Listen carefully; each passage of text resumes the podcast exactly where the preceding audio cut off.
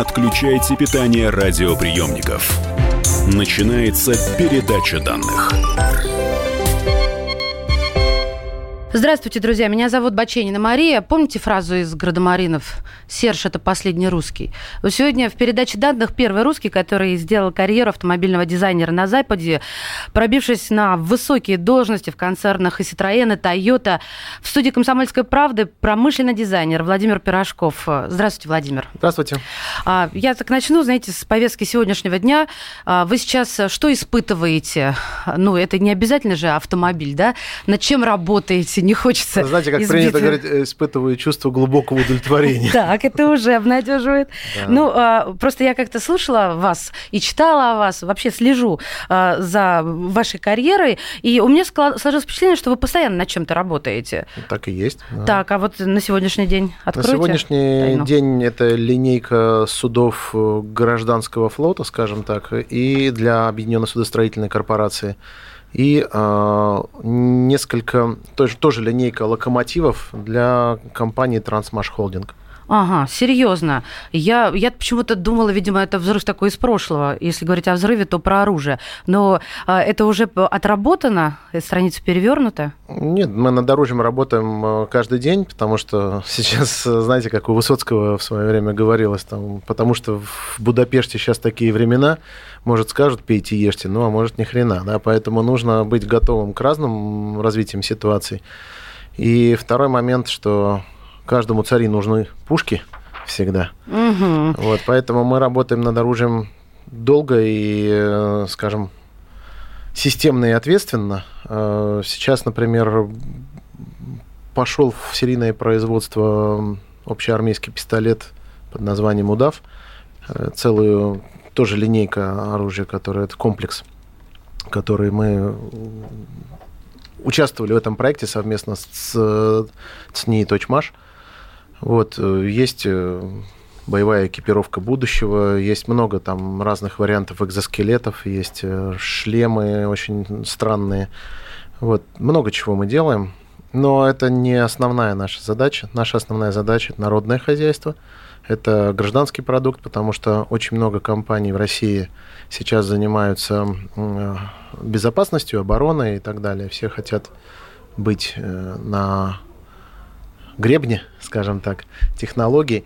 Вот. Но после 2020 года будет э, сокращен гособоронзаказ, и многим э, компаниям придется э, работать с гражданским продуктом, о существовании которого они не сильно подозревают. Слушайте, ну давайте тогда, тогда с, гражданской, с гражданки и начнем. Вы когда-то давно рассказывали, что именно в «Комсомольской правде» еще в юности увидели фотографию Луиджи Калани на фоне «Шевроле Корвет». Да, да. Да, вот в чем дело. Сегодня, глядя на эту машину, на эту фотографию, у меня рождаются такие же мысли. Каким должен быть действительно дизайн? Потому что обещают беспилотное будущее каждый божий день, особенно вот сейчас. А все те же седаны, кроссоверы. Где? Где? На улицах на наших. На У нас, наших? А, ну, послушайте, и, на, и, и зарубежье тоже. Мы же делаем обзоры. Это не так. А, зарубежье уже начинает быть автономным. Например, Япония заявила, что к 30 году они, к 30-му, то есть это через 10 лет, они отработают полностью систему навигации, диспетчеризации пространства, а не плоскости. Вы сейчас говорите про автомобили, которые ездят э, прямо и налево. А я вам говорю про объем да, передвижения в пространстве и во времени. Вот, соответственно, это через 10 лет. А, сейчас японские компании, э, в том числе и Toyota, э, вложились э, серьезно в Uber на миллиард долларов. Они сейчас будут автономизировать Uber. Вот, и то, что у нас этого не происходит на данный момент, это не значит, что в мире этого не происходит. И поэтому, например, автобусы в некоторых европейских странах уже частично автономные. Да. Все-таки отталкиваться же нужно от э, потребностей населения. В разных регионах они разные. Вот что нужно людям? Изучают же специалисты скорость, э, либо комфорт, либо на первое место выходит безопасность, либо сидеть дома, и чтобы все ехало наоборот к тебе. Есть разные концепции. Вот э, крайнюю, которую вы сказали, э, просидеть дома и все ехало к тебе, это американский путь. И, собственно говоря, они говорят, а зачем вообще разрабатывать транспорт? Можно сделать автономный транспорт, который будет приезжать вам по задаче, какой-то по онлайн-задаче. А, например, китайский э, разработчики больших городов, инфраструктурных городов, говорят, что внутри квартала все должно быть двигаться с небольшой скоростью. Чем ближе к периферии квартала должно, скорость должна ускоряться, а потом между кварталами есть э, суперскоростные потоки, в которые вы вливаетесь э, скажем так, на вашем, э, на вашей пикселе. Да, вот у вас есть пиксель, Что на котором такое вы передвигаетесь. что-то ма- маленькая Ну, например, самокат. А, Да, вот у вас есть самокат, из самокатов состоит там многопиксельное пространство, и вы можете со своим э, комьютером, так называемый, да, который по городу ездит там на расстоянии там 3 километра, вы могли бы, например, вливаться в э, пассажирские потоки, которые гораздо более быстрые, гораздо стремительные, и мощные и так далее. Но это целые философии передвижения, потому что, может быть, передвижения не будет. Да? И, соответственно, следующий момент, что если взять э, фильм «Валли», да, это тот самый надутые, аксиом. как пузыри. Да, это тот самый аксиом, когда уже ничего делать не нужно, вам все привезут в рот. Вот. Но э, смотрите, какая ситуация. Большие э, компании, которые производят автомобили, э, сейчас уже не говорят об автомобиле как о продукте. Продукт – это мобильность. И на Женевском автосалоне, на крайнем, который вот был сейчас э, буквально недавно, в марте, были показаны уже концепции, когда автомобиль идет совместно с самокатом, и у вас есть, например, э, доезд до какой-то парковки, собирающей там, да, или там, как они называются эти... Ну, в общем, пар- перехватывающие парковки, да. парковки. А потом вы берете свой самокатик из багажника и доезжаете, куда вам надо до офиса. А как это коррелируется с нашими дорогами, климатом, а, с менталитетом, с расстояниями? Смотрите, вы про наших говорите, я про глобальное говорю. Ну, да? а, а я имею право на себя примерять. Я как Конечно. бы гражданка России, и хочется здесь, чтобы все это расцвело Ну, бурным в Москве цветом. бурным цветом это цветет. Москва не Россия, не совсем, вернее, да, то есть я так, не- не- наверное, неправильно Согласна. говорю, но Москва это отдельное государство. Анклав такой, да. Да, и здесь э, вы можете взять на прокат э, самокатики электрические на каждом углу или велосипеды э, за, там, за копейки. Вот, это очень интересные подходы. А потом э, сейчас все больше я вижу в Москве, когда локализуется, например, коммерческая инфраструктура, локализуется в районе, да, то есть вы получаете небольшие магазинчики в шаговой доступности, вам не нужно ехать далеко. Соответственно, вы имеете всю инфраструктуру на районе, и это уже хорошо. Теперь следующий момент будет, конечно же, выдавливание из города автомобилей.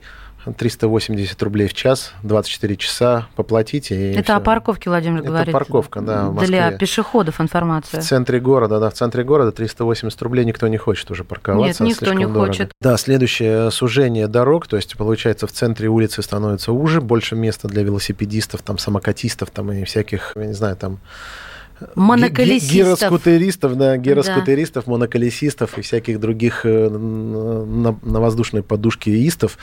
Вот. А для машин становится по поуже все это дело. Количество парковочных мест сокращается. Э, Стоимость парковки, в, например, в больших центрах, там, например, в детском мире 450 рублей за час. А что же вы молчите-то про а, каршеринг, про бла-бла-кар? Многие производители не хотят бренд опускать вот в эту историю. Это раз. Второе. Каршеринг хорош, когда вы молодой человек, и у вас нету семьи. Мгм. Вот. А как только у вас появляется двое детей... э, Кресло не потаскаешь за кресло, собой, да, кресло, верно. коляска и ванночка, э, соответственно, вам нужно свой собственный, свое собственное средство транспорта. Каршеринг это для молодежи хипстерской такой, которая может там, ну так, погонять туда-сюда. Ну, то есть из будущей концепции каршеринга он, э, Он будет. вычеркивается? Он- Нет, он не вычеркивается, он будет, но для молодежи. А чуть постарше люди все-таки пока еще хотят иметь собственный автомобиль с собственным запахом и собственным, собственной чистотой. Это правда, но тогда где же тут будущее? Потому что я вот сегодня приехала, ну, благо я тестирую этот автомобиль, ну, это здоровяк трехметровый, а я в нем одна такая королева сижу. Сколько я пространства лишнего занимаю, Вы получается? занимаете, сейчас я вам скажу, сколько, около 30 квадратных метров. 30? Да. Потому что я перед, думала, как перед- ми- думала, хоть 12. перед вами метров 5 точно есть, за вами метров 5 точно есть, и это в 2 метра ширины, даже больше, потому что еще у вас есть борта, и, как говорится, расстояние до бортов порядка 3 метров в ширину. То есть у вас получается 4 метра ваших, у вас не трехметровая машина, она 4 или 5-метровая, 4, скорее всего. Вот. Потом у вас 4 5 впереди, 5 сзади, 14 умножить на 3, вот вам ваши квадратные метры, которые вы в городе занимаете. Большие компании, которые, собственно говоря, драйвят всю эту историю, как Toyota, например, да, они говорят о мобильности в принципе. Они говорят, что мобильность будет меняться в ближайшее время. Если посмотреть на выставки э, автомобильные, то в основном в Токио токийская автомобильная выставка, японцы все время показывают какие-то решения, именно решения, не автомобили, а какие-то компьютеры, так называемые, передвиг, передвижители, которые угу. могут передвигать персонально вас э, из точки А в точку Б. И это не обязательно автомобиль, это может быть мини какой-то двухколесный, трехколесный и так далее. У Рено есть, например, решение Твизи называется. В Европе очень популярно. Это такой друг за другом люди сидят, это такой как бы смесь между квадроциклом, автомобилем и мотороллером. Что-то такое. Очень странные сейчас пойдут гибриды. Друзья мои, о гибридах и о том, а, как у них, с кого брать пример, начнем следующую часть передачи данных. В студии «Комсомольская правда» промышленный дизайнер Владимир Пирожков. Не отключайте питание радиоприемников. Идет передача данных. Будьте всегда в курсе событий. Установите на свой смартфон приложение «Радио Комсомольская правда». Слушайте в любой точке мира. Актуальные новости, эксклюзивные интервью, профессиональные комментарии. Доступны версии для iOS и Android. «Радио Комсомольская правда». В вашем мобильном. Не отключайте питание радиоприемников. Идет передача данных.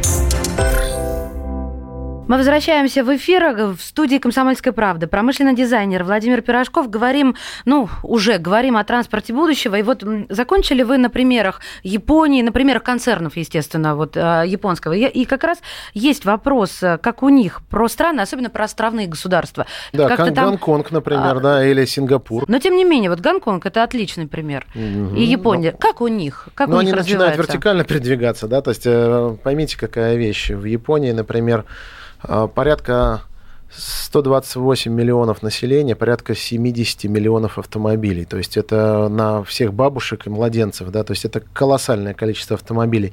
Быстро не разгонишься нигде, вот, поэтому э, цифровые а, скажем так, цифровые системы и автономные системы будут развиваться, автономные, безводительские. Что вы имеете? А, автономные, беспилотники. Да, потому, почему? Потому что когда компьютер э, контролирует э, скорость вашего движения, расстояние до, перед, до, до первой машины, там, э, вокруг, да, вокруг да? вас, угу. он контролирует, когда вы приедете, когда вы уедете. Вот это полностью сейчас все будет передаваться цифровым роботам, но Э, это удобно по-своему, потому что вы можете планировать свой трип, если вам нужно, да, или куда вы там едете, да, свой вояж.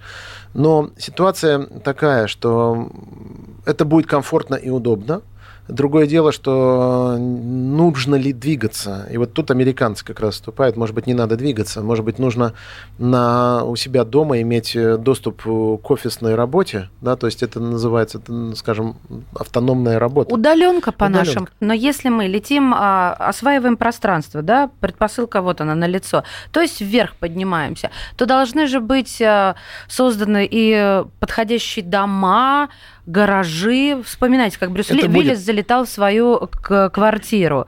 А, а почему? Я хочу вот для слушателей такое немножко развернутое объяснение дать. Потому что пробки существуют уже не только из автомобиля, но и из людей. В первую очередь это в метро бросается да, в да. глаза, и метро не выдерживает нагрузки. А во вторую очередь, как бы оно ни расстраивалось. А оно а... расстраивается, скажем так, экстенсивно в стороны, а в центре это все остается. А куда в центре какой? Да. Только вглубь, правильно? Поэтому невозможно, выход уходить невозможно невозможно. Выход у нас только вверх. И вот этот вверх, какие года? У японцев 30-й. 30-й. А у нас на 2 надо умножить? Нет, я не думаю. Мы очень быстро схватываем тренды и тенденции. Мы же любим смотреть на наших партнеров и делать так, как они. Но желательно в выгодном свете. Например, вот сделали выгодные парковки, например, в Москве за 380 рублей. Э, я не знаю, у кого из партнеров такие цены есть, да, собственно говоря. Вот. Ни в Париже, ни в Нью-Йорке я таких цен не видел. Угу. Вот. Оно ссылаются на то, что у партнеров так. Теперь э, мы же ездим на автомобилях Audi или Mercedes и ничего, не жужжим все нормально. Соответственно, как только появится система передвижения в пространстве, мы ее тоже будем принимать, учитывая, что Сибирь мы не заасфальтируем, скорее всего, да, поэтому количество дорог, которые у нас есть на Дальнем Востоке и в Сибири, нам э, или надо радикально увеличивать эту сеть дорожную, что, я думаю, вряд ли. Ситуация такая, что э, расстояния в нашей стране очень большие, и эти расстояния покрывать качественными дорогами очень дорого. Учитывая, что стоимость дороги, например, Москва-Санкт-Петербург, первые 15 километров, ну, когда надо расстраивать, там лес резать, там э, Химкинский и так далее. То есть тут где-то порядка 70 миллионов долларов за километр. Ого. Не знали. Не знала, а, это да, правда. километр. Три километра, три километра такой трассы. Это целый огромный завод э, Toyota в Санкт-Петербурге на 50 тысяч Камри. Mm-hmm. Так вот, я сейчас почему эти привожу цифры, что похожий по сложности продукт может быть вертикальный транспорт, передвижение в пространстве по сложности. Инвестиции в такой завод может быть ну, 500 миллионов долларов. Это 6 километров такой трассы. Вот. Что такое 500 миллионов долларов? Это создание нового, принципиального нового вида транспорта, который передвигается из точки в точку без прикосновения к земле. На какой высоте? До 7 километров. А это в городе или это вы про междугородку? Междугородка пока. В городе пока много проводов. А, правильно. Но если провода, они уже начали уходить под землю, а, вот тут же возникает вопрос этого цифрового, это же права, что ли, цифрового закона? Конечно, но это, смотрите, как это называется, правила воздушного движения. Ага, да. точно, коридоры. Это то, то, к чему японцы сейчас идут. 30-й год – это диспетчеризация и навигация воздушного пространства. Чтобы машина понимала, сколько до вас, сколько сбоку, сколько сзади. Да, так, это робот понятно. должен работать, это беспилотники. В Японии. Так, дома, гаражи будут. Дома, да. гаражи будут, причем, ну, я не удивлюсь, что эти вещи будут присасываться к окну, и вы будете заходить в окно. Круто. Uh-huh. Я, я серьезно. Брюс я, Виллис пятый элемент. Не, Брюс это мой настольный фильм, поэтому ну, для да. меня это все вот как э, вот оно здесь и рядом. А что вообще станет в будущем с метро? Я думаю, что это один из самых главных транспортов, которые будут в э, мегаполисах. Вопрос такой, хотите ли вы дальше жить в мегаполисе? Вот этот вопрос очень важный. Наша территория это же целое ого-го, и я хотела все-таки из города переместиться ну, на какие-то междугородние расстояния. Когда мне не придется ехать в аэропорт, или наоборот, куда придется? В аэропорт, ЖД вокзал или на космодром? Вы же уже говорили. И то, и другое. Смотрите, как будет, э, скорее всего. Сейчас э, в странах, которые могут себе позволить, э, делаются скоростные поезда. Ну, например, в Японии скоростные поезда Шинкансен Приход... Это название поезда, да? Да, да, Ну, 400 км в час, скажем так. Частота прихода поездов, как у нас в метро, то есть одна минута. Вот одна минута приходит скоростной поезд, через одну минуту следующий скоростной поезд. Э, и вот они э, в живом времени, э, вот на линии, например, 20 скоростных ну, поездов. как улей такой, то, постоянно Токио, организованный. Киото, например, да, 40 поездов в линии друг за другом идут со скоростью 400 км в час. То есть получается, что люди могут жить, я смогу да. поехать и жить на своей малой родине, а да. а сюда приезжать на да. эфир. Да, да. Это, по, это же РЖД, да, скажем так, это РЖД, да, направление это РЖД. РЖД. И оно сейчас становится все активнее. Сейчас вот была история с э, железной дорогой в Казань, а сейчас ее перенаправили на Питер, потому что Питер, ну, наверное, важнее. Вот. А дальше э, будет все равно, вот Нижний Новгород есть Сапсан, да, я думаю, когда-то и Казань появится, еще основные города. Но это расстояние, например, там до тысячи километров, да, а дальше нужно будет делать какие-то системы перелетов, э, какие-то, может быть, хабы в центре города, ну, например, в Москве, ну, район небоскребов, потом район, например, Красная площадь, там район, например, там, я не знаю, там Таганка, будут какие-то аэропорты, маленькие аэропорты, которые будут оттуда забирать людей в какие-то, например, там, опять же, тысячи километров или там две тысячи километров. И это будет вертикальный взлет, получается? Скорее всего, вертикальный, конечно. Ну, куда что, там, да, да, да, вертикальный. Полосу разгона. Поэтому я и говорю, что в тол стол, так называемый vertical take-off and landing, да, и short take-off and landing, это будущее, потому что вертикальный взлет и вертикальная посадка для самолетов, а не вертолетов, это как раз фишка будущего. 82 компании в мире над этим работают сейчас. И как успехи успехи? Хорошие, нормальные успехи. Есть, да? Да, но Прям. это нужно все сертифицировать и, э, опять же, диспетчеризировать Этот самолет, он поднимается... вертикально. Нет, это я, я имею в виду, он поднимается выше уровня атмосферы? То есть он... Нет, нет, это, это, скажем так, до уровня, до 7 тысяч метров, потому что А. выше 7 тысяч метров другие коридоры для больших Ну, самолетов. 10 тысяч, как Да. мы привыкли, да? Да-да-да, вот. А эти это малая авиация, так называемая. Вот, она будет связывать э, города, которые, в которых нет больших аэропортов. Да, это то, что раньше кукурузники делали. Вот. А дальше, э, выше атмосферы, это будут скоростные космические э, корабли. Работа над ними сейчас уже началась. И не только у нас. У нас тоже это, кстати, развивается. Э, Роскосмос над этим работает. Но это всегда зависит от того, сколько есть денег в стране и сколько есть, э, ну, насколько это приоритетно, потому что, может быть, социальная инфраструктура приоритетнее. Вот на сегодняшний день есть те, которые поднялись куда-нибудь там в стратосферу, раз, и к вам на аэродромчик присели, поговорили и улетели. Потому что времени у них нет, а деньги есть. Сейчас пока нет таких. Дело в том, что нет таких систем передвижения, чтобы в стратосферу. Сейчас это начинается, есть такой Virgin э, Компания. Galactic, да. Компания это э, Пирс, э, не Пирс Броснан, там, э, да, Бронсон, Брон, Он, Брэнсон, он бы сказал стоп. вам спасибо. Брэнсон, да, Ричард Брэнсон, да. Так вот, э, это у него уже все система, они уже э, испытывают сейчас самый большой в мире самолет. Это буквально вот неделю назад э, были успешные э, испытания самого большого в мире самолета для запуска М АКС, МАКС, это многоразовые авиакосмические системы, то, что у нас раньше э, шло под грифом, э, в 60-е годы это называлось, сейчас я вспомню, как это называлось, Э, в общем, были небольшие самолетики такие, которые улетали в космос и возвращались обратно на аэродромы. Вот. э, И эта программа была у нас. Дальше эта программа переросла в Буран. Да, я вот Очень только я- у большой, меня с него да. начинаются знания. Ну, это, скажем так, это работа активная с американцами была или против Мгм. них, да, но смысл в том, что смотрели на них. А на самом деле нужно было разрабатывать э, меньшие системы, меньшего размера, они просто дешевле.